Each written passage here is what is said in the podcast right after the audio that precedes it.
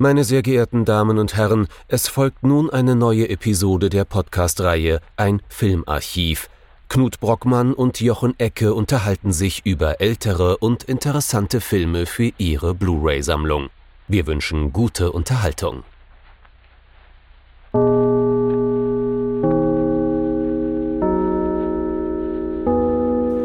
Knut. Hallo Jochen und hallo liebe Zuhörerinnen und Zuhörer zu einer neuen Folge von unserem Filmarchiv. Ja, jetzt haben wir es geschafft, die zweite Woche hintereinander wirklich zu veröffentlichen. Jedenfalls, wenn ich diese Folge geschnitten kriege bis Sonntag. Dann können, dann können wir es jetzt ja wieder schleifen lassen. Nein, würde ich jetzt nicht sagen, ähm, weil es ist ja schon eine schlimme Sache passiert. Denn wir hatten uns vorgenommen, zum Tode von Richard Donner uns auch mit einem seiner Filme zu beschäftigen. Und jetzt ist der Tod natürlich schon ein bisschen her. Ähm, ändert nichts daran, dass es sehr traurig ist in Hinsicht dessen, dass wir natürlich einen wirklich fantastischen Regisseur verloren haben. Wir wollten uns aber auch nicht unbedingt mit den 70er Jahren so sehr beschäftigen. Ähm, und in den 50ern war er ja TV-Regisseur, das ist ja nicht unser Metier.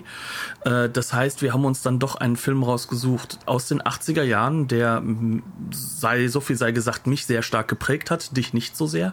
Nee, ich ähm, habe ihn jetzt zum ersten Mal gesehen. Genau. genau Wie auch immer das funktioniert hat, äh, dem Film zu entkommen, alleine schon aus dem TV.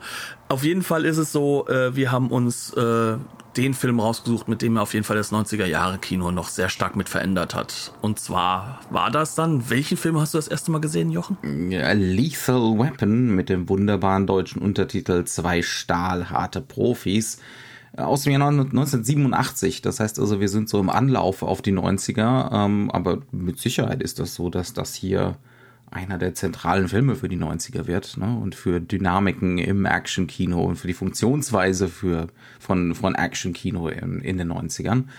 Und du hast auch schon gesagt, von Richard Donner, allerdings genauso untrennbar natürlich mit diesem Film und dieser Filmreihe verbunden. Shane Black, der damals noch unfassbar junge Shane Black, so 24, 25, als er das Skript geschrieben hat. Und wahrscheinlich so ein bisschen Doctoring vom Veteranen Jeffrey Bohm, wobei der war damals auch noch nicht wahnsinnig alt, aber halt äh, ne, auch eine, eine hoch angesehene Gestalt, die ihm da wahrscheinlich zur Seite gestellt wurde. Ja. Und wie gesagt, zum ersten Mal gesehen. Was Wird interessant. Spannendes. Das ist spannend, genau. Was hältst du denn von diesen schrecklichen 80er-Jahre-Filmen? Uh. Lethal Weapon. Zwei stahlharte Profis nach deutschem Abstrustitel, wie wir das ja schon immer kennen. Man muss das ja nochmal sagen. Ähm, vor allem, wenn man den Film sich betrachtet hat, vollkommen sinnbefreit, äh, denn einer ist ja gar nicht mal so stahlhart, so viel möchte ich vorneweg sagen. Ja, der Film, mit dem Shane Black sozusagen das erste Mal auf der Bildfläche erschienen ist. Es ist vielleicht eine der prägendsten Kollaborationen auch zwischen Richard Donner und äh, Joel Silver, dem Produzenten. Die beiden haben sehr viel zusammengearbeitet, gerade mit diesen Filmen immer wieder. Und es ist halt der Film, der auch wahrscheinlich in Amerika Mel Gibson so richtig auf die, sag ich mal, Tapete gebracht hat. Ähm, wobei man damals noch nicht wusste, dass was, was da in seinem Hinterköpfchen so teilweise unterwegs ist, äh, so christlicher Natur. Ja, ein Film, der wahrscheinlich sehr viele Leute meines Alters sehr stark geprägt hat. Also so, die jetzt so zwischen 35 und 50 sind, so in der Ecke. Ähm, auch ein Film, der sehr, sehr übel genommen wurde in Deutschland, gekürzt wurde und äh, wo bis heute auf Blu-ray, so viel ich weiß, auch nur die gekürzte Version wieder, die Kinoversion draußen ist, was keiner versteht, denn wir hatten zwischendrin auf DVD mal die wunderbare Director's Cut Version. Das ist ganz wichtig zu erwähnen, warum? Weil du, Jochen, hast die nicht Director's Cut Version ich gesehen. Ich aus Versehen den kürzeren Cut geguckt, ja. Und ich habe natürlich wieder einmal meine Director's Cut Version rausgesucht, die ich schon mehr als einmal geguckt habe. Das heißt also, wir haben heute so, so eine Art Gefälle zwischen dem, wie häufig ist der Film geschaut worden. Und zwar ein enormes, weil ich als Jugendlicher ich natürlich. Immerhin zweimal, immerhin zweimal. Also, ne? Ja, das ist ja auch okay. Da, das klingt halt jetzt so wie Jochen ist unvorbereitet, das bin ich auch meistens, aber diesmal nicht. Mir geht es eher darum, dass äh, ich wahrscheinlich mit der Vorbereitung schon begonnen habe mit so 16, 17 äh, in der Videothek auf Magnetbildträger und dem ganzen Kram. Das ist nur der Hintergrund, den ich noch geben wollte. Aber ähm, das bedeutet ja nicht, dass wir nicht auch äh, trotzdem noch viele Dinge herausarbeiten können, die ich mit 16, 17 wahrscheinlich nicht in dem Film gesehen habe. Mhm. Und ähm, ich denke, deswegen sollten wir auch damit mal einsteigen, diese, diese Vermengung Shane Black, äh, erstes Drehbuch, empfohlen von William Goldman, sein Mentor, natürlich einer der ganz, ganz großen Autoren äh, in den USA. Der 60er, 70er, ja. Genau, mhm. also auch einer, auf den man hört, wenn er sagt, hier guck mal, der ist ein guter. Ähm, dazu dann halt ähm, ein relativ moderates Budget, anders als die anderen Teile der Serie mit 16 Millionen und das Ganze. Er unterscheidet sich ja in vielerlei Belangen noch ziemlich stark offensichtlich von den anderen Teilen der Serie, die ich selbstverständlich gesehen habe. du sollst sie angucken. Auch sie haben ihre Stärken. Aber ähm, das Wichtige ist für uns vielleicht mal so zu nehmen, wir haben das Jahr 1987, wir hatten aus mhm. dem Jahr den Actionfilm Predator schon bei uns im Programm mhm. ähm, von John McTiernan, einem deutlich jüngeren Regisseur andere Methodiken. Äh, Shane Black als Schauspieler dabei, aber nicht als Drehbuchautor, vielleicht als Doktor für manche, für manche Dialoge. Und ähm, jetzt haben wir halt diesen Film von jemandem, der aus den 70er Jahren kommt, der ein Veteran des New Hollywood ist, der, der vor eigentlich auch schon zu alt war für New Hollywood, weil er auch zu der Gruppe von Leuten gehörte, die in den 50er, 60er Jahren sehr viel TV-Arbeit gemacht mhm. haben. Und jetzt kommt da dieser Film daher. Die Frage also ist. eher so, eher so die Generation Arthur Penn, ne? Genau, die, die Generation bisschen jünger, Arthur Penn. Bisschen jünger, bisschen genau. Jünger, aber minimal. Ähm, ja. Definitiv älter als die klassische Generation der New Hollywood Regisseure. Mhm. Ja. Ähm, und der geht jetzt hin und macht 1987 ähm, so etwas wie ein Buddy-Movie. Ähm, ich finde, dass der da ein bisschen falsch einsortiert ist. Da können das gehört ja so ein bisschen zu unserer These, ganz genau. Ne? Also Mhm. Teilthese, äh, die, die, die Buddy-Nummer funktioniert hier nicht hundertprozentig für uns Mhm. in unserer Lesweise von dem Film. Wir reden gleich nochmal ausgiebiger drüber. Ähm, und der andere Teil der These ist, dass das noch ganz, ganz stark im New Hollywood hängt, das Ding. Ne? Also, dass das auch so eine, die, die Blockbuster-Version von so einem New Hollywood-Film ist. Dass es äh, gar nicht so weit weg ist von was, wenn The Deer Hunter Set-Piece-mäßige Action-Sequenzen hätte. ungünstig in Los Angeles gedreht worden Und wäre. günstig in Los Angeles gedreht worden wäre, genau, ja. Ja, und ähm, ja, vielleicht ist es dann auch nochmal der Punkt, dass wir vielleicht trotzdem noch einmal auf die Handlung eingehen sollten. Mhm. Nicht, weil keiner den Film kennt, sondern vielleicht, weil es ganz wichtig ist, welche Um unsere Sichtweise auch ein bisschen rauszuarbeiten. Ne? Genau. Ja, ja, ja. Jochen, leg los. Das ist ein unglaublich sorgfältig konstruierter Film. ne? Also da merkt man äh, einerseits den Herrn Goldman, äh, der ja auch so ein Strukturfanatiker war und Formfanatiker, und andererseits, dass Shane Black einfach auch in sehr jungen Jahren diese ganzen Strukturen auch des klassischen Hollywoods schon komplett durchdrungen hat und verstanden hatte. Also wir gehen gleich drauf ein. Ähm, es geht um zwei Polizisten, einmal Martin Riggs, gespielt von äh, Mel Gibson, und Roger Murtaugh, äh, gespielt von Danny Glover. Die beiden werden zusammengeschmissen, weil äh, Danny Glover momentan keinen Partner hat und äh, Mel Gibson will keiner haben, weil er stark selbstmordgefährdet ist. Er hat vor kurzem seine Frau verloren, ist aber offensichtlich auch äh, durch Vietnam-Erfahrungen in jungem Alter schwer traumatisiert und einigermaßen kaputt. Ja, und dann landen die beiden eben aufeinander. Ähm, man könnte jetzt meinen, und zu einem gewissen Grad bedient der Film das auch. Es gibt jetzt hier so eine klassische Buddy, äh, Bu- Buddy-Mechanik, die am Laufen ist. Das heißt also, die müssen sich halt zusammenraufen, die müssen ihre Unterschiede überwinden, ähm, damit sie ne, an einem Strang ziehen können. Zu einem gewissen Grad passiert das auch, aber unsere These ist ja so ein bisschen, das ist eigentlich fast dieselbe Figur. Ja, das sind auch so, das, das ist ein sehr klassischer Hollywood-Mechanismus, dieses, äh, diese Doppelgänger-Konstellationen. Wie gesagt, es sind beides Vietnam-Veteranen, die sind beide ein bisschen geschädigt davon. Ne? Also sie, sie müssen eigentlich erkennen, dass sie dieselben sind, dass sie sich unglaublich ähnlich sind und nicht irgendwelche Unterschiede überwinden. Deswegen ist dieses, äh, dieses Buddy-Label passt hier nicht so hundertprozentig. Ähm, ja, die beiden werden zusammengeschmissen und der Fall, den sie dann gleich als erstes zusammen bearbeiten, ist, dass sich die relativ junge Tochter eines äh, Bekannten von Roger Murtaugh unter Drogeneinfluss aus dem vom Balkon eines Hochhauses geschmissen hat. Und äh, der Vater bittet jetzt um Aufklärung, wer ihr das angetan hat. Ne? Wer hat sie unter Drogen gesetzt? Es steht im Raum, dass hier, äh, dass sie in der Pornoszene unterwegs war. Also all, all die Dinge, die ein Amerikaner in den 80er Jahren ganz, ganz furchtbar finden muss. Ne? Also Drogen. ne? wir, sind, wir sind mitten in, in Reagans War on Drugs, sind wir ja immer noch. und, äh, und, und Pornografie. Also ganz schrecklich. Das sind so die reaktionären Aspekte des Films. Auch darüber werden wir uns unterhalten müssen.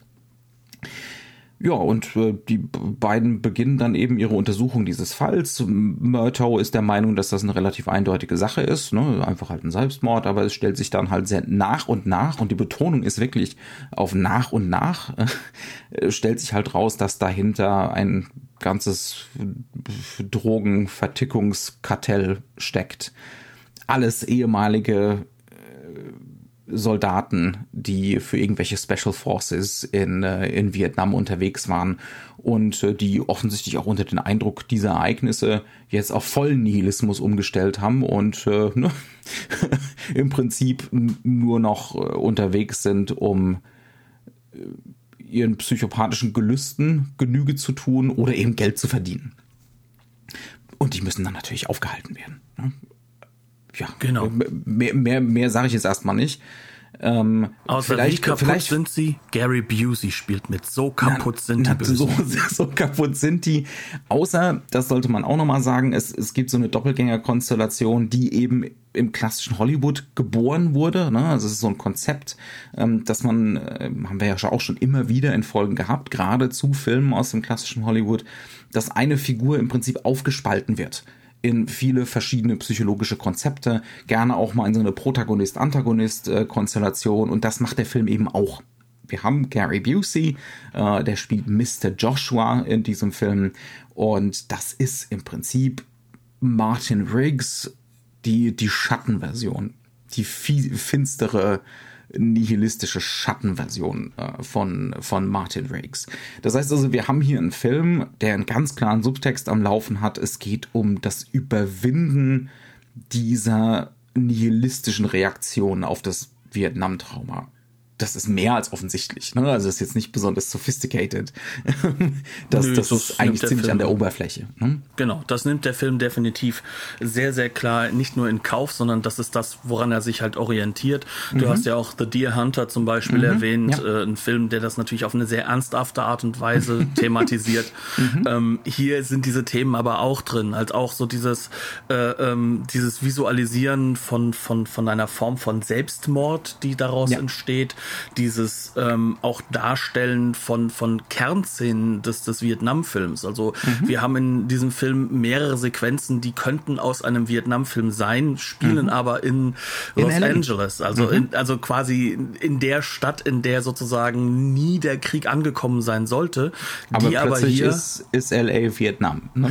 Genau, hier ist sie der Krieg. Und das ist auch eine Methodik, die ist, sag ich mal, so ganz hart nicht neu, mhm. ähm, sondern das ist etwas, das haben wir, und das hat Shane Black mit Sicherheit übernommen, der ein großer Hardboiled-Fan war, ähm, das haben wir in den 40er Jahren auch schon. Und zwar mhm. nach dem Zweiten Weltkrieg, die ja. zu, zurückgekehrten, gebrochenen Männlichkeiten, die in eine Gesellschaft zurückkommen, in der ihre Männlichkeit gar nicht mehr das, so gebraucht wird. Ja.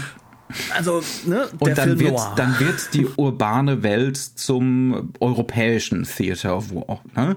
Ähm, wird plötzlich zu so einer psychologischen Landschaft, ähm, die unzuverlässig, undurchschaubar äh, ist, ne? eine Projektion der gebrochenen Psyche und der gebrochenen Männlichkeit und sowas ähnliches läuft hier auch. Also wir haben hier auch einen Film, der ganz viel Noir-Ästhetik immer und immer wieder hat.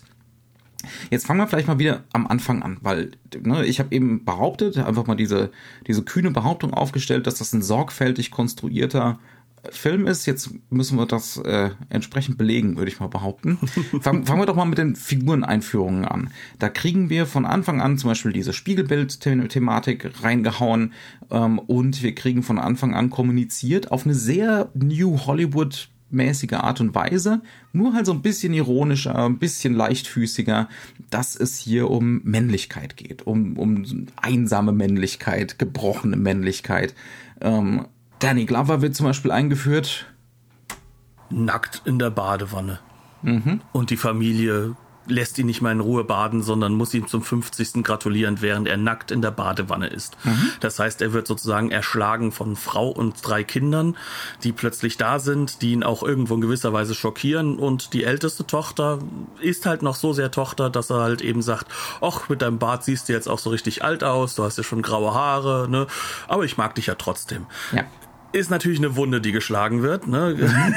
Das wissen wir alle, wenn wir ins mittlere Alter kommen. Das ist, das ist, glaube ich, aber bei Mann und Frau nicht unterschiedlich, sondern das ist, glaube ich, bei, äh, das, das ist geschlechtsfrei eine der großen Problematiken unseres Älterwerdens.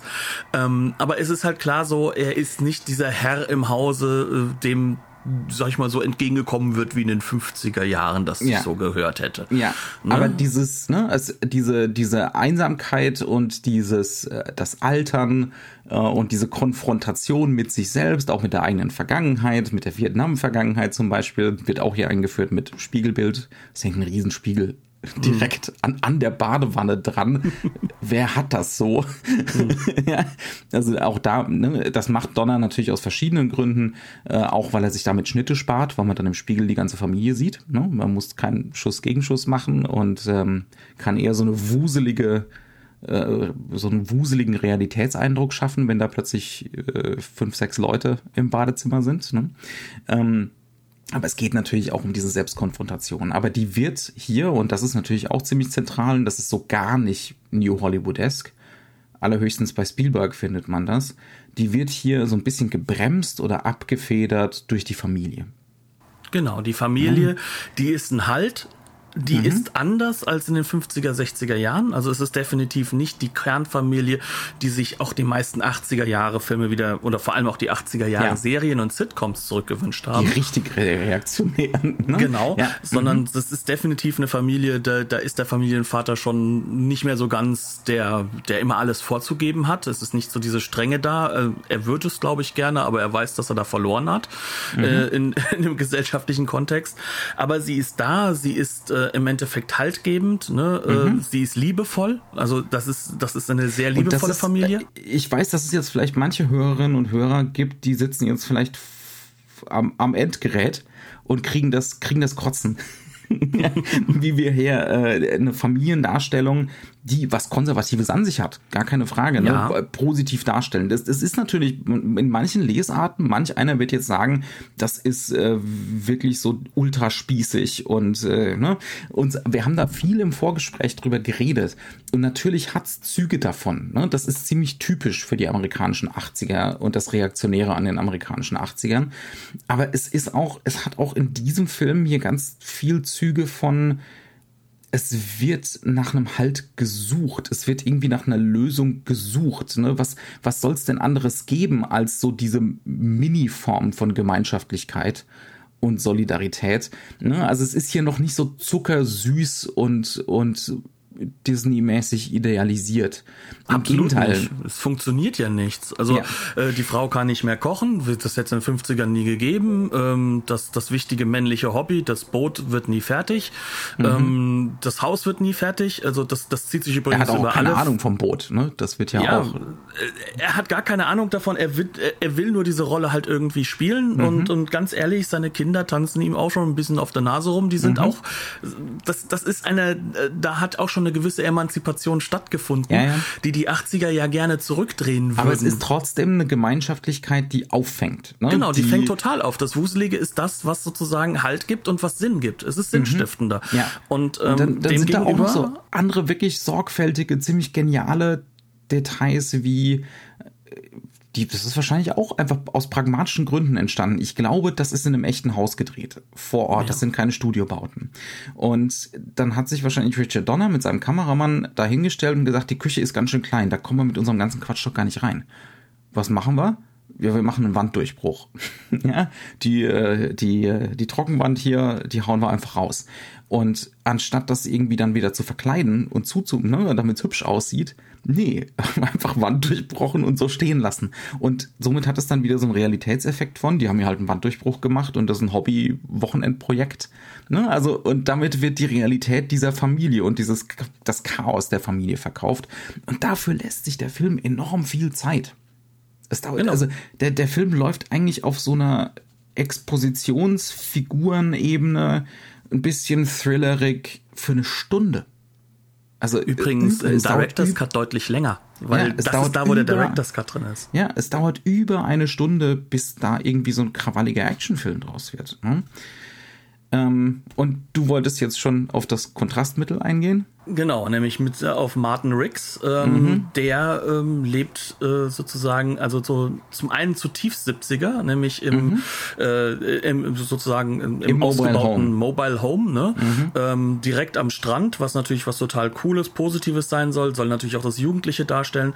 Aber er lebt dort halt alleine. Mhm. Er lebt dort frustriert. Er wird aufgefangen durch einen Hund als einziges Lebewesen, das nah noch an ihn und rankommt. Fernseher. Vergiss nicht den Fernseher. Der Fernseher das ist der Punkt. Ne? Genau. Eine und, prominente und Rolle in diesem Film. Ja. Genau, und dann durch einen Fernseher und, und er ist in absoluter Trauer. Und durch und, Bier und, und Rauchen im Bett.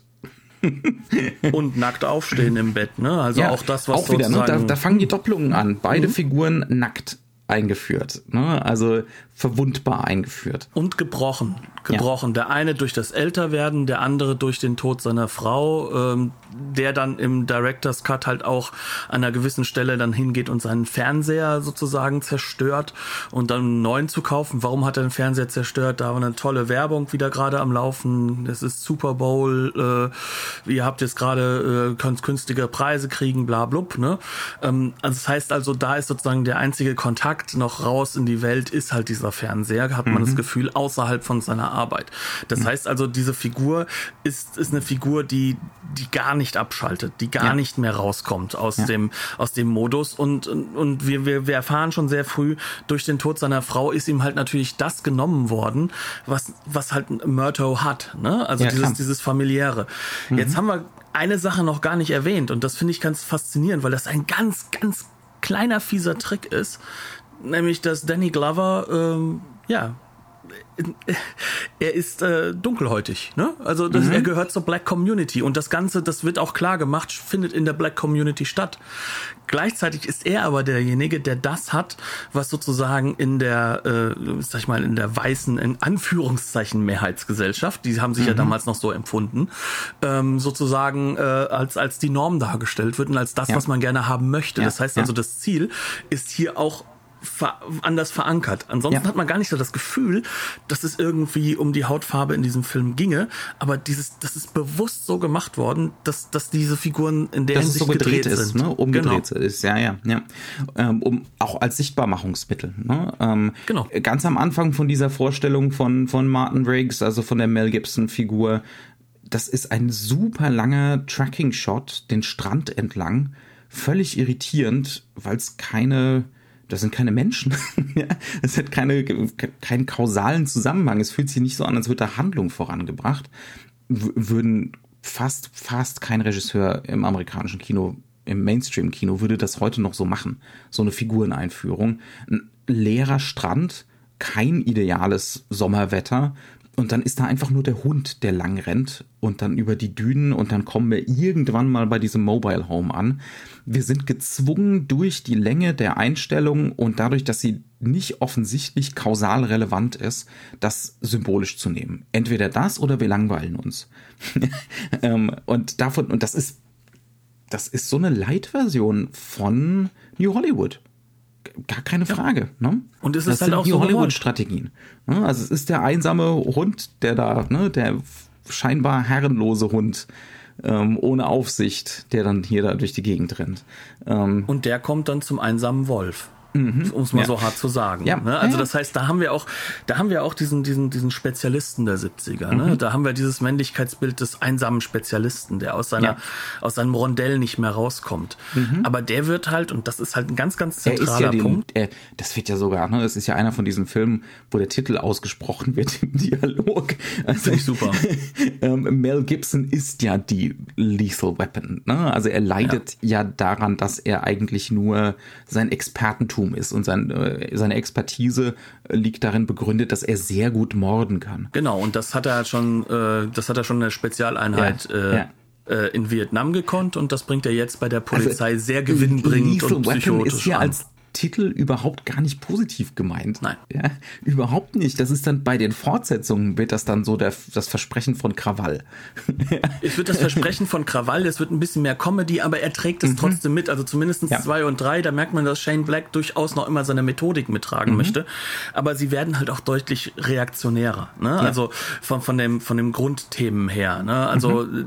wobei ich meine, es sind halt immer, wie auch schon in diesem Film hier, es sind durchaus liberale Themen, die, die sozusagen oder geschützt werden sollen. Ne? Mhm. Also ähm, im zweiten Teil hast du ja das Thema Apartheid, was da noch viel, viel mehr im Vordergrund steht als Hängt jetzt hier im aber ersten. auch schon am Kühlschrank ein Poster. Genau, ja, hier hängt's noch am Kühlschrank. Also man merkt, diese, äh, diese Familie weiß, weiß um diese Ungerechtigkeiten der Welt. Ne? Sie schützt sich durch sich selbst davor, weil sie eine Familie sind. Und ähm, du hast halt auch dann so, so, so Kleinigkeiten im ersten Teil wie, äh, wer ist der Einzige, der nur in, nur in Anführungszeichen als Fußsoldat dienen durfte. Das ist natürlich am Ende des Tages äh, Roger Murtaugh ähm, und sein Kumpel, äh, den er dort kennengelernt hat, der dann halt an diesen äh, General und an diese Spezialisten gekommen ist. Das ist natürlich wiederum Weißer, ne? auch Ja. obwohl er selbst auch so etwas ist wie eine Doppelungsfigur. Äh, ne? Beide Familienväter, beide haben Töchter in einem relativ erwachsenen Alter. Ähm, der äh, Hansacker, äh, also Michael Hansacker gespielt von Tom Atkins, die ist Das ein ist der bisschen Vater älter. der jungen Frau, die da am Anfang vom Hochhaus Genau, springt. und die ist noch ein bisschen älter, die ist 20, während äh, äh, äh, Rick Murt, äh, Roger Murtaugh, Rick Murtaugh, haha, Du ähm, bist, du bist jetzt schon beim Thema. Das ist das nächste, wo ich jetzt hingegangen genau, wäre. ja, Ne? dessen Also, Tochter ist halt noch jünger, das muss man nochmal dazu einerseits sagen. haben wir diese Spiegelungen oder diese unvollständigen Figuren, die sich so gegenseitig ergänzen auf der Seite der Protagonisten, also bei Rex und Murtaugh, aber wir haben sie dann eben auch bei den Bösen. Ne? Genau. Ähm, also dieses, äh, diese, äh, diese, dieses Drogenkartell, das nur aus ehemaligen Special Forces Soldaten besteht, die Vietnam nach Amerika bringen, auf ihre unvergleichliche Art und Weise, die sind auch alle oder viele von denen sind ebenso als dunkle Spiegelbilder angelegt. Ne, Mehr als offensichtlich. Also dieser Mr. Joshua, gespielt von Gary Busey, das ist Mel Gibson. Ja, das ist die nihilistische Version von Mel Gibson. Äh, die, also Martin Riggs leidet an seinem Trauma und äh, Mr. Joshua ist halt ein Psychopath oder zum Psychopath geworden, ne? ähm, durch, durch seine Erlebnisse. Und dann haben wir diesen äh, Michael Hunsacker, gespielt von Tom Atkins, wie gesagt, der Vater der jungen Frau, die als Inciting Event am Anfang da umkommt, äh, vom Hochhaus springt. Der trägt einen Schnauzer und Danny Glover trägt einen Schnauzer und beide sind Familienväter und der eine hat seine Tochter verloren und gegen Ende hin sind wir nah dran, dass Danny Glover auch seine Tochter verliert. Äh, ist ja dann Gott sei Dank doch nichts passiert. Aber, ne, also es sind Außerhalb der ganz Filmwelt wäre sie, psych, wäre sie psychisch sehr krank rausgekommen aus der Situation. Nur in der Filmwelt kann sie das überkommen. Ne? ständig diese suggestiven Parallelismen. Ne? Und Michael Hunsacker ist natürlich auch ein Vietnam-Buddy. Ja, genau. Und äh, das ist halt eben so die Sache. Alle, alle diese Männer sind irgendwo in Vietnam geblieben. Das ist so eine der These des Films. Ja. Ähm, und wahrscheinlich ist das beim Publikum, beim männlichen Publikum zu der Zeit auch nicht ganz anders. Ne? Ähm, da sind einige, die sind Ich da habe einen geblieben. amerikanischen Onkel, der ist, na egal. da, vielleicht steigen wir nicht ins Private ein. Ähm, Mhm. Aber ähm, entsprechen sie doch LA aus. Ne? Wir, haben, wir haben schon drüber gesprochen, aber jetzt können wir vielleicht mal ein bisschen da ins Detail gehen, wie Richard Donner mit seinem Kameramann hier LA darstellt. Ja, also er nimmt sich äh, einen Kameramann, der auch durchaus erfahren ist in den New Hollywood Methodiken. Ne? Also er holt sich halt Stephen Goldblatt äh, rein. Ähm, und äh, was macht er? Er nimmt diese Welt, die dort ist, als einen Raum wahr, der zum einen, wie du es so schön gesagt hattest, nicht mehr als LA so richtig sichtbar wird, weil die Landmarks werden nicht genommen. Also wir sehen nicht ein einziges ja. Mal Hollywood sein, um genau zu sein. Das ne? berühmteste, was wir mal im Hintergrund sehen, ist, sind die Hanna-Barbera Studios. Genau, aber die sehen wir auch relativ weit nach hinten. Man sieht nur das genau. Schild so klein. Ist, auch genau. nur, ist einfach nur so eine Betonwüste. Ja. Und das ist eben der Punkt. Es geht um Betonwüsten. Es geht auch um mhm. unübersichtliche Räumlichkeiten. Es geht ja. darum, dass hier Chaos herrscht. Dass mhm. es auch dunkel und düster ist. Also wir befinden uns ja in einer der sonnigsten Städten der Welt. Äh, das kommt so nicht rüber. Es soll natürlich gegen Weihnachten ja, gut, bei diesen Autoszenen schon. Wenn sie tagsüber mit dem Auto unterwegs sind, dann ist es schon hell und weit, äh, aber es ist halt auch flach. Ne? Und du kriegst du kriegst null Überblick. Also es, da sind immer wieder auch so Kranfahrten drin, ähm, ne, wo, wo die Kamera ordentlich nach oben geht und die sind ja normalerweise da, damit man so einen Überblick gewinnt. Aber in Wirklichkeit, also die sind eigentlich, aber der Effekt ist eigentlich nur, man sieht halt Sprawl. Mhm. ne, also die schaffen keinen Überblick, sondern die zeigen nur, oh, das Unübersichtliche geht weiter und weiter und weiter und hört nicht auf. Genau. Und ähm, was du dann an dieser Stelle auch noch hast, ist natürlich, was für eine Kamera wählt. Er, er wählt halt, wenn er draußen ist, fast immer Steadicam mhm. oder Handkamera. Das sind die beiden Optionen. Man hat das Gefühl, ja. dass selbst wenn das Stativ da ist, äh, dann trotzdem noch mal ein bisschen gewackelt es darf, wird damit. Es atmet. Ne? Ne? Es wird ja. ständig neu äh, neu kadriert, das wird mitgegangen und so. Ja, ja, absolut. Also ja. es geht darum, dass, dass die Kamera eine gewisse Dynamik hat, natürlich. Auf mhm. der anderen Seite soll sie aber auch eine Unvermittelbarkeit haben. Also das heißt also, mhm. es soll alles direkt sein, es soll jetzt ja. sein. Das ist so das typische Methodik der 70er Jahre. Mhm. Ähm, mir ist es egal, wenn ich jetzt dann in ein Gegenlicht reinkomme, wenn ja. dadurch die Szene nicht unterbrochen wird und dann meine Mise en scène eingehalten werden kann. Genau. Also es ich gibt möchte, immer wieder, ja. auch durch Gegenlicht und äh, durch jetzt Licht, Lichtsetzung, wird ja auch draußen nochmal Licht gesetzt und so, ne, oder aufgehellt, ähm, kommt es trotzdem immer wieder zu Großaufnahmen, die unvorteilhaft sind, die schwitzig sind und es ist, glaube ich, nicht ne, Schweiß, der vom Maskenbildner aufgetragen wurde oder so.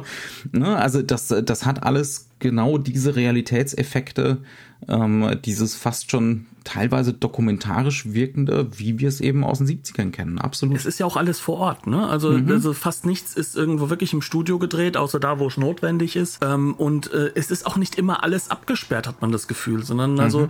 äh, als ich den Film jetzt nochmal gesehen habe, hat man auch gesehen, an einer Stelle, wo die beiden einsteigen, da sieht man im Hintergrund in einem Auto, weil das alles schön scharf gestellt ist, eine äh, Familie, die sich quasi fast schon die Nasen platt drückt, um zu gucken, was denn da gefilmt wird.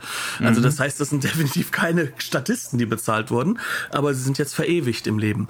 Äh, definitiv, das sind so Punkte, die sind ganz, ganz wichtig dem Film, aber er setzt halt auch Gegenpole. Also er setzt mhm. Gegenpole wie zum Beispiel in der, ähm, ja, definitiv immer notwendigen äh, Szene in, äh, in einem Parkhaus, in dem dann natürlich kontrolliert. D die 80er Jahre Tiefgarage oder das 80er Jahre Parkhaus, Walk and Talk. Genau. zwei, zwei Polizisten, die zu ihrem Auto laufen. Ja. Genau, eine zentrale Situation. Und was hier wichtig ist, ist, ähm, wir, wir sehen an dieser Stelle dort ähm, dann plötzlich, dass er auch ganz anders kann. Hier hat er dann, mhm. hat er dann seine ganzen Nebelmaschinen ausgepackt, ne? Dann hat er das Gegenlicht in diese 80er Jahre, wir würden heute sagen, MTV-Optik gesetzt, ne? Das heißt also, er kann diese, diese, diese Kernbilder, ne? Die kann er auch mhm. einführen. Die sind dann plötzlich so, so glossy und so perfekt, wie es halt eben auch schon der Schriftzug am Anfang des Films darstellen möchte. Mhm. Aus heutiger ja. Sicht wirkt das ja nicht mehr glossy, aber in den 80ern war das cool. Äh, mhm. Äh, so, so wie, wie, die Schriftzüge sind. Und, und er geht halt hin und versucht möglichst klar zu sagen, ähm, ja, das haben wir auch, aber hier kommt die Grittiness, hier kommt die Realität, mhm. hier kommen ja. die Sachen, die, die wichtig sind. Und das sehen wir, äh, wenn wir das Serielle mit reinnehmen, das sehen wir immer weniger später. Auch diese Ernsthaftigkeit, die kommt ja. nie wieder in dieser Form vor. Der und Film das siehst du zum Beispiel auch so, so, so Pack-and-Pot Zitate, ne? Da ja. haben wir ja im, äh, im Vorgespräch drüber geredet. Also einfach eine Darstellung von Orten. Äh, und dass die Orte zu sowas unübersichtlichem, wilden, Vietnam-mäßigen werden. Es gibt ja gegen Ende hin einen, einen Showdown auf dem Salzsee. Ne? Also da sind wir tatsächlich mal aus der Stadt raus. Und da ist eine unglaublich lange Einstellung, die ist fast eins zu eins aus äh, The Wild Bunch von, von Sam Peckinpah. Also so eine mit unglaublich langer Brennweite, so dass das Bild, also das muss wirklich äh, so, ein, so eine Linse sein von einem halben Meter oder so, mhm. die da vorne dran hängt, ähm, damit man diese Art von Vergrößerung hinkriegt. Äh, also die Kamera ist locker mal einen Kilometer oder anderthalb Kilometer von den Figuren weg. Ne? Und dann ist das Ganze rangezoomt, sprichwörtlich rangezoomt und das Bild ist unglaublich flach dadurch. Ähm, du siehst Danny Glover, wie er auf die Bösen wartet. Die kommen mit einer Limousine und einem Hubschrauber an. Und durch diese Verflachung wissen wir nicht, wie weit die Bösen noch von ihm weg sind. Vor allem, weil du hast ja noch diese Hitzeglörs genau, da drin. Ja, also die ganze Umgebung wird unzuverlässig. Du, du kannst keine Entfernung mehr einschätzen. Ne? Ähm, und das ist wirklich, das ist eindeutig ein Peckinpah-Zitat, ne? wie aus dieser Gegenwart wieder dieser, dieser wilde Westen wird eigentlich. Das ist ja generell so eine Sache. Also meiner Meinung nach, die beiden Figuren hier, Riggs und Berto, haben irre viel mit so Westerner zu tun. Ne? Also diese, Ver diese Verteidigung der U Utopie, obwohl man dieselbe traumatische Erfahrung gemacht hat wie die Bösen. Ne? Ähm, gegen, äh, gegen den Nihilismus. Ja. Auf der, in der Hinsicht sind sie Westerner, ne, aber halt nicht diejenigen, die das neue Land sozusagen urbar machen sollen. Das mhm. ist dann, das ist also, das ist eine andere Subart, von der wir hier reden, ja. die auch sehr viel näher dann am Noir sind. Wir haben ja auch schon mal mhm. Noir-Western bei uns im Programm gehabt. Ja. Das heißt also, eine Verbindung konntest du da auch schon immer wieder herstellen. Ähm, und aber es ist solche eben, Figuren sind es. Da haben wir ja schon auch drüber gesprochen. Ne? Es ist ein Film, der immer wieder ganz klar diesen Noir-Einfluss hat, äh, diese verfinsterte Welt, diese diese ähm, diese Welt, wo es dann wieder ganz viele Figuren gibt, die nur so einen Todestrieb haben, äh, wo es keine, keine Sinnhaftigkeit mehr gibt, auf die man sich einigen kann. Ne? Also dieses Existenzialistische und Existenzielle an dem Ganzen auch. Aber, und das ist dann halt so ein bisschen auch die Blockbusterisierung, oder vielleicht ist es auch Haltung, ist immerhin der Mann, der den Superman-Film gemacht hat. Ne? Mhm. Ähm, das ist ein Noir, der, das, der, das kann überwunden werden. Ne? Ja, es, ähm, äh, es, es, ist eine Antwort noch da, die gegen diesen, die, diese äh, Mischung aus äh, ähm, Vietnam und Kapitalismus noch, mhm. noch gegen ankommen kann. Ja. Und das ist halt eben einfach wirklich dieser Rückzug in das Familiäre aus. Äh, das heißt, also das, das, das, was eigentlich gefordert wird, dieses radikal äh, äh, subjektive Dasein, dieses, dieses sich nur noch auf sich selbst beziehen, das wird dadurch gebrochen. Und das ist etwas, was in den 70ern ja noch ein Leiden ist, was mhm. in den 80ern teilweise dann umgebaut wird in, in Überhöhungsfiguren. Und dieser Film gibt uns aber trotzdem noch immer diese Möglichkeit, okay, es gibt aber eine Antwort daraus und das ist noch ja. ein Leiden. Das heißt also, mhm. er, er geht nicht hin und, ähm, und das, obwohl Shane Black ja einer der Regisseure ist, die dieses Postmoderne im Actionfilm vorangetrieben mhm. hat wie kein ja. anderer, Last Boy Scout Anyone, ähm, mhm. muss man trotzdem sagen, dass, dass er hier an dieser Stelle wirklich versucht, sozusagen eine Brücke zu schlagen und, und durchaus mhm. auch noch sich ernst nimmt in diesem Falle. Mhm. Etwas, was er natürlich nach dem ersten Teil nicht mehr machen kann, weil ohne Spoiler zu geben, es gibt natürlich die Integration der Lethal Weapon wieder in die Gesellschaft. Mhm innerhalb dieser Kleinfamilie. Das heißt also, ja. äh, Murto holt ihn rein. Ne? Da, vorher musst du deinen eigenen dunklen Schatten besiegen. Klar, und zwar vor dem Haus, ne? genau dort, wo du rein möchtest später. Ne? Genau, vor der Schwelle. Genau, vor der Schwelle. Vor der ne? Schwelle. Ja. Und ja. das haben natürlich mhm. dann der zweite und der dritte Teil nicht mehr. Ähm, ja. Ah, und dann merkst du halt auch, dass die Blockbusterisierung dann noch mehr, noch mehr Fahrt aufnimmt. Es sind fantastisch mhm. gut gemachte Filme. Aber natürlich ist das hier dann, da merkst du richtig, das ist noch das ein vereinzelter Film. Das ist eigentlich ein abgeschlossener Film. Ne? Genau. Das ist eigentlich, das ist kein Film, der als Franchise gedacht war oder so, ne? Nee, ursprünglich das war, mal. Das war mal ausprobieren. Eigentlich, mhm. eigentlich ist die, ist die Entwicklung dieser Figuren abgeschlossen. Ne? Das ist natürlich auch, auch darüber haben wir uns ausgiebig vorher schon unterhalten. Ne? Das ist auch so ein bisschen, nicht nur ein bisschen, das ist das Reaktionäre an diesem Film. Das ist ja auch worauf, was, worauf er besteht. Es gibt immer wieder diesen Moment von, der Böse liegt am Boden, ne, wir haben ihm ins Bein geschossen oder so, mehr ist nicht notwendig, jetzt kriegt er Handschellen und dann wird er abgeführt und gut ist, aber der Böse steht ja immer wieder auf, der böse Drogenkriminelle. Und äh, das ne, ist die einzige Antwort. Die einzige Antwort ist, ihn ja. abzuknallen. Was natürlich aber hier auch wiederum auf zwei Ebenen stattfindet. Es, es ja, also diese es hat diese ideologische Ebene, es hat diese mhm. ideologische Ebene von War on Drugs und, ne, und hast du nicht gesehen, aber es hat eben halt auch diese fast schon so jungianische symbolische Ebene von, Genau. das ist dein Schatten, den du überwinden musst. Ne? Genau, da sind wir, da sind wir, äh, ähm, da sind wir gerade in, in, in dieser komplett schwierigen Situation der, der, der, der Heldenreise, die ja gerne in Hollywood gerade dann ja im Disney-Bereich sehr, sehr stark vorangeschoben wurde.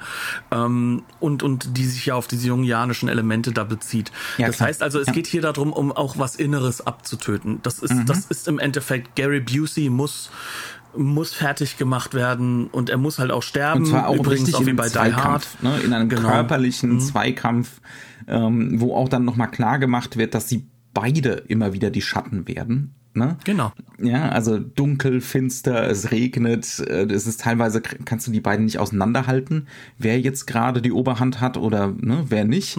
Ähm, und Es ist vollkommen irreal. Es Ja. ist vollkommen, Bis zu diesem Zeitpunkt hätte dieser Film ein Thriller sein können mit sehr starken Action-Elementen. Mhm. Ab diesem Zeitpunkt wird es vollkommen irreal. Da kann es nur noch diese Action-Lösung sein. Und da hebt er sich dann halt auch aus seinem, aus seinem Teppich ab. realistisch zu begründen. Ne? Jede Menge Polizei drumrum, keiner schreitet ein. Warum? Weil Murtaugh sagt, ich nehme es auf meine Kappe. Genau, lass, die, lass die sich weiter prügeln. Aber warum macht Murtaugh das? Ne? Ja. Auch das ist ja, auch das ist nur auf dieser symbolischen Ebene noch zu verstehen. Ja. Und da, da verankert sich dann der Actionfilm halt auch äh, wirklich Das wird, drin. das wird auch immer wieder missverstanden als nur so Machismo und so. Ne? Äh, Die, die Männer müssen sich prügeln. Nee, nee, das ist, es geht um die Symbolik des Moments. Ne? Ja, Genau, ja. und der Actionfilm, also der klassische Actionfilm der 80er Jahre, der bezieht sich ja nur noch in diesen symbolischen Räumen. Also wir hatten ja schon einen Vietnam-Film bei uns im Programm Mhm. Ja. mit Predator. Ne? John McTiernan, jüngerer Regisseur, andere Methodik, aber der fängt zum Beispiel an mit dem Machismo, um ihn dann aufzulösen, weil es ja plötzlich nicht mehr funktioniert. Ne? Mhm. Das heißt also, ähm, der weiß dann auch darüber zu berichten, aber er benutzt noch irrealere Mittel, um sich diesem Thema, dieser Realität des Vietnam-Traumas zu nähern.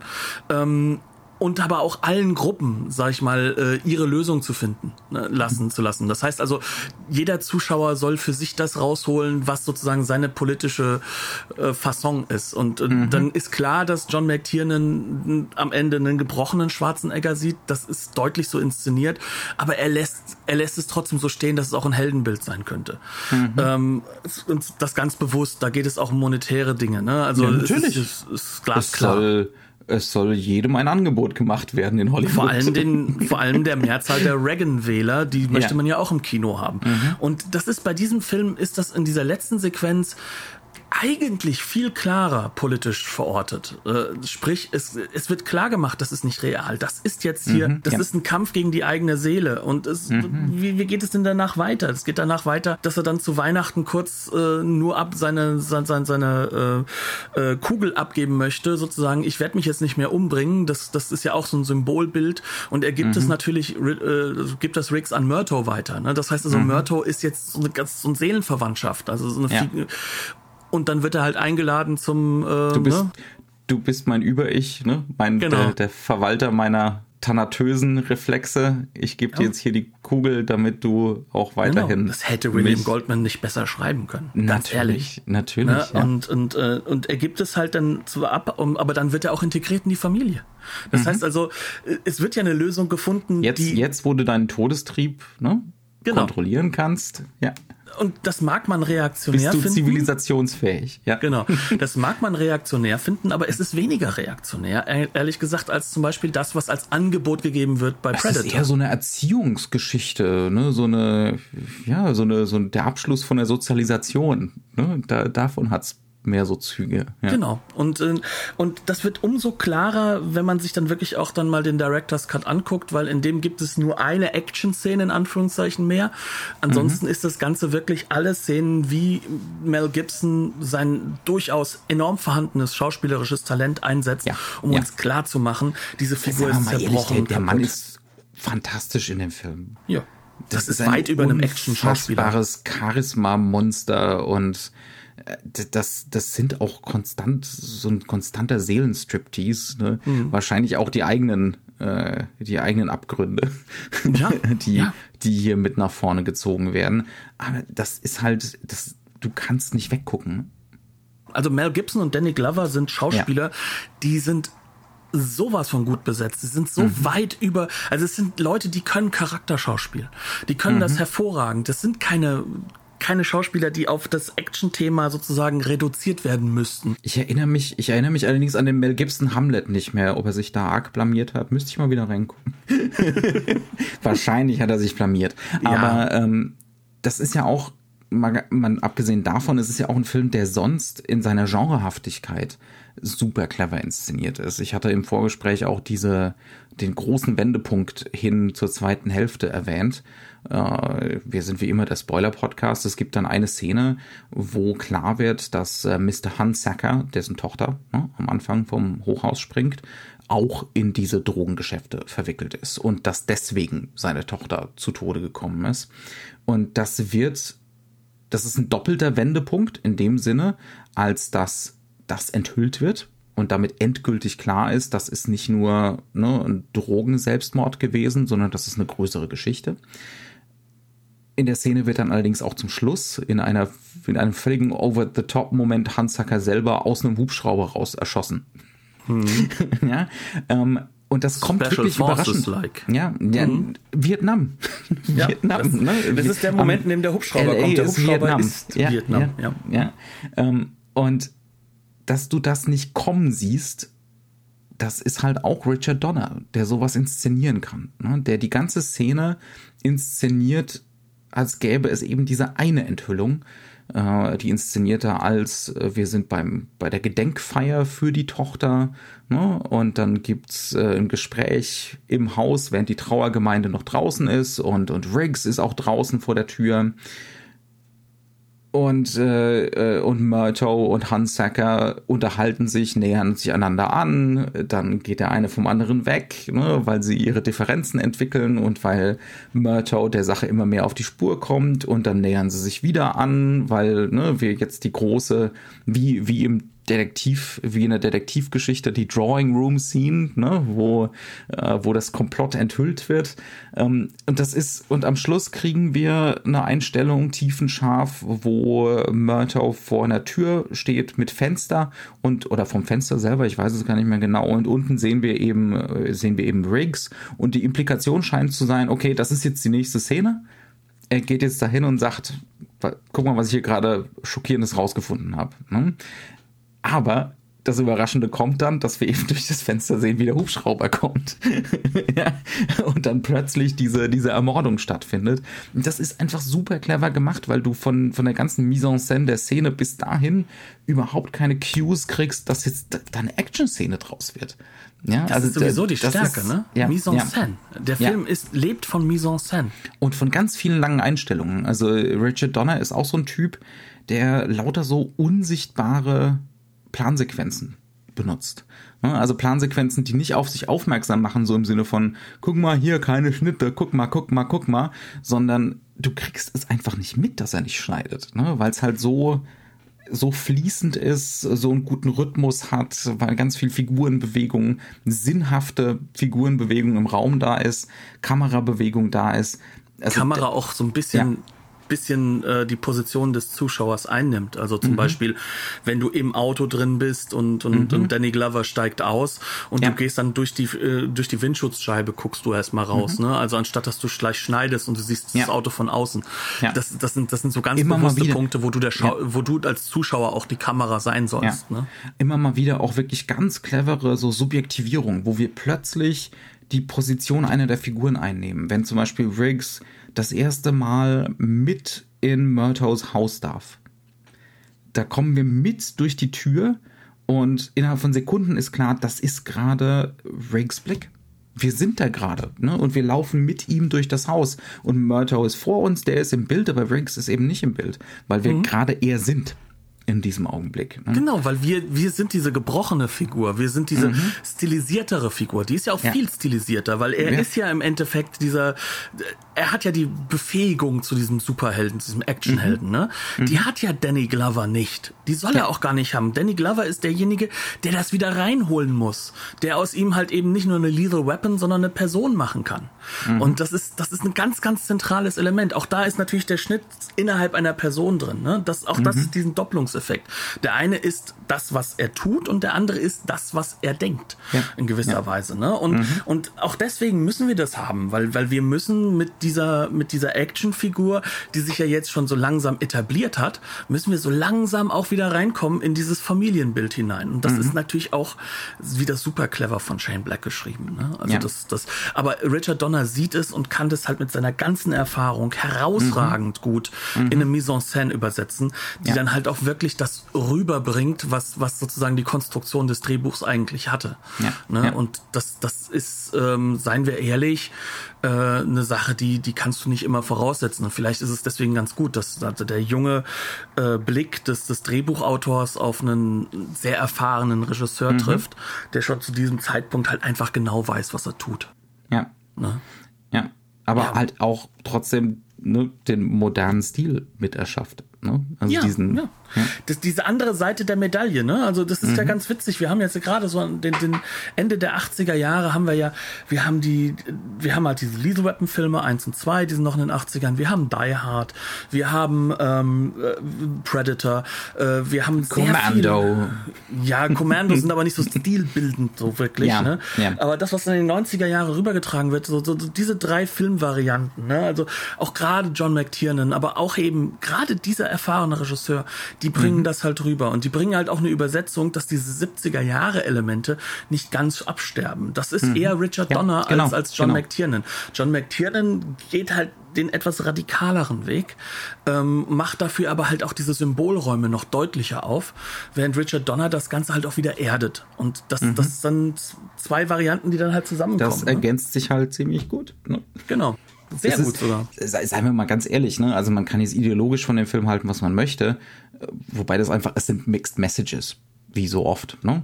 Wie das fast immer im Hollywood-Kino.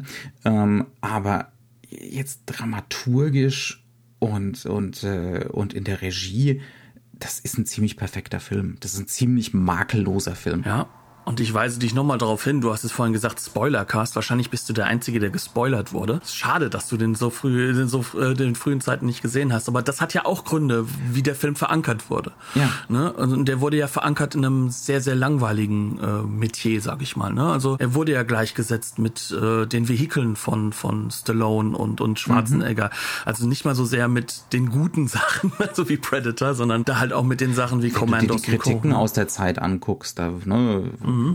Gerade von den, äh, von den wichtigen Kritiken der großen amerikanischen Zeitungen, die fanden das alle penälerhaft und lächerlich und unrealistisch und ne, ja. Weil er ihnen am Anfang aber auch das Realismusversprechen gegeben hat, was er dann ja, nicht einhält, ne? Ja, und das ja. ist ja der Punkt, der glaube ich da da auch sehr viel mit reingegangen ist. Also in Europa brauchen wir gar nicht drüber reden, gerade in Deutschland, wo woher da die Kritik kommt. Das hat natürlich das, einen gewissen Snobismus, der der der halt immer wieder angelegt war, gerade in den 80er Jahren noch. Ja.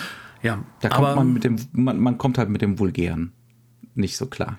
Ja, man kommt mit dem Vulgären nicht klar, aber man kann dann halt auch nicht akzeptieren, ich was mein, dieser Film noch anders vulgär, macht. Ne? Entschieden positiv. Ja, klar. Ne? Ich weiß, was du meinst. Ne? Also, ja. Du meinst ja auch das, was, so, was die Attraktion ausmacht, die halt ja. auch dazugehört ins Kino. Natürlich gehört mhm. Attraktion dazu, sonst, also, ne? also es, es, es gibt verschiedene Formen von Attraktionen und meiner Meinung nach ist das Kunstkino auch ein Kino das ist Na nichts klar. anderes. Na klar. Die haben ihre, die haben ihre eigenen visuellen Effekte. Sie mhm. haben andere Methodiken, aber die sind genauso Effekte. Und mhm. mit Effekten musst du arbeiten, weil sonst wirst du das Publikum nie engaged halten. Und das hat jeder Regisseur. Und das hat mhm. jeder Drehbuchautor dieser Welt, mhm. hat das im Blick, dass er seinem ja. Publikum etwas mitgeben möchte. Sei es nur in Lars von Trier oder in Richard Donner. So unterschiedlich sie sein mögen. Ja. Ne? Und Lars von Trier ist ein Effektregisseur. Das könnt ihr mir ja, anders nicht aber, behaupten. Aber sowas von, aber sowas von. Aber was halt vergessen wurde, ist halt einfach, äh, was ist der Unterschied zwischen diesem Film und, und halt auch den Nachfolgerfilmen und das, was die 90er machen. Die berühmte Psychologin, Witzfigur von 2, 3 und 4 äh, von den mhm. Teilen, ne? Sie ist ja eine ernstzunehmende Person, mhm. die was sehr Wichtiges glaub, für den Charakter Das fasst ziemlich gut. Ja, das fasst ziemlich gut. Und ich glaube, das ja. bringt es auf den Punkt, was den Film noch anders macht. Und vielleicht halt auch noch mal ein ganzes Stückchen besser, auch wenn ich ganz ehrlich sagen muss, ich kann mich bei zwei bis drei, ich kann die tausendmal diesen Spaß an den Film. Ich habe jetzt auch null Probleme mit der, mit der zweiten Sichtung, Trigger Word, gehabt.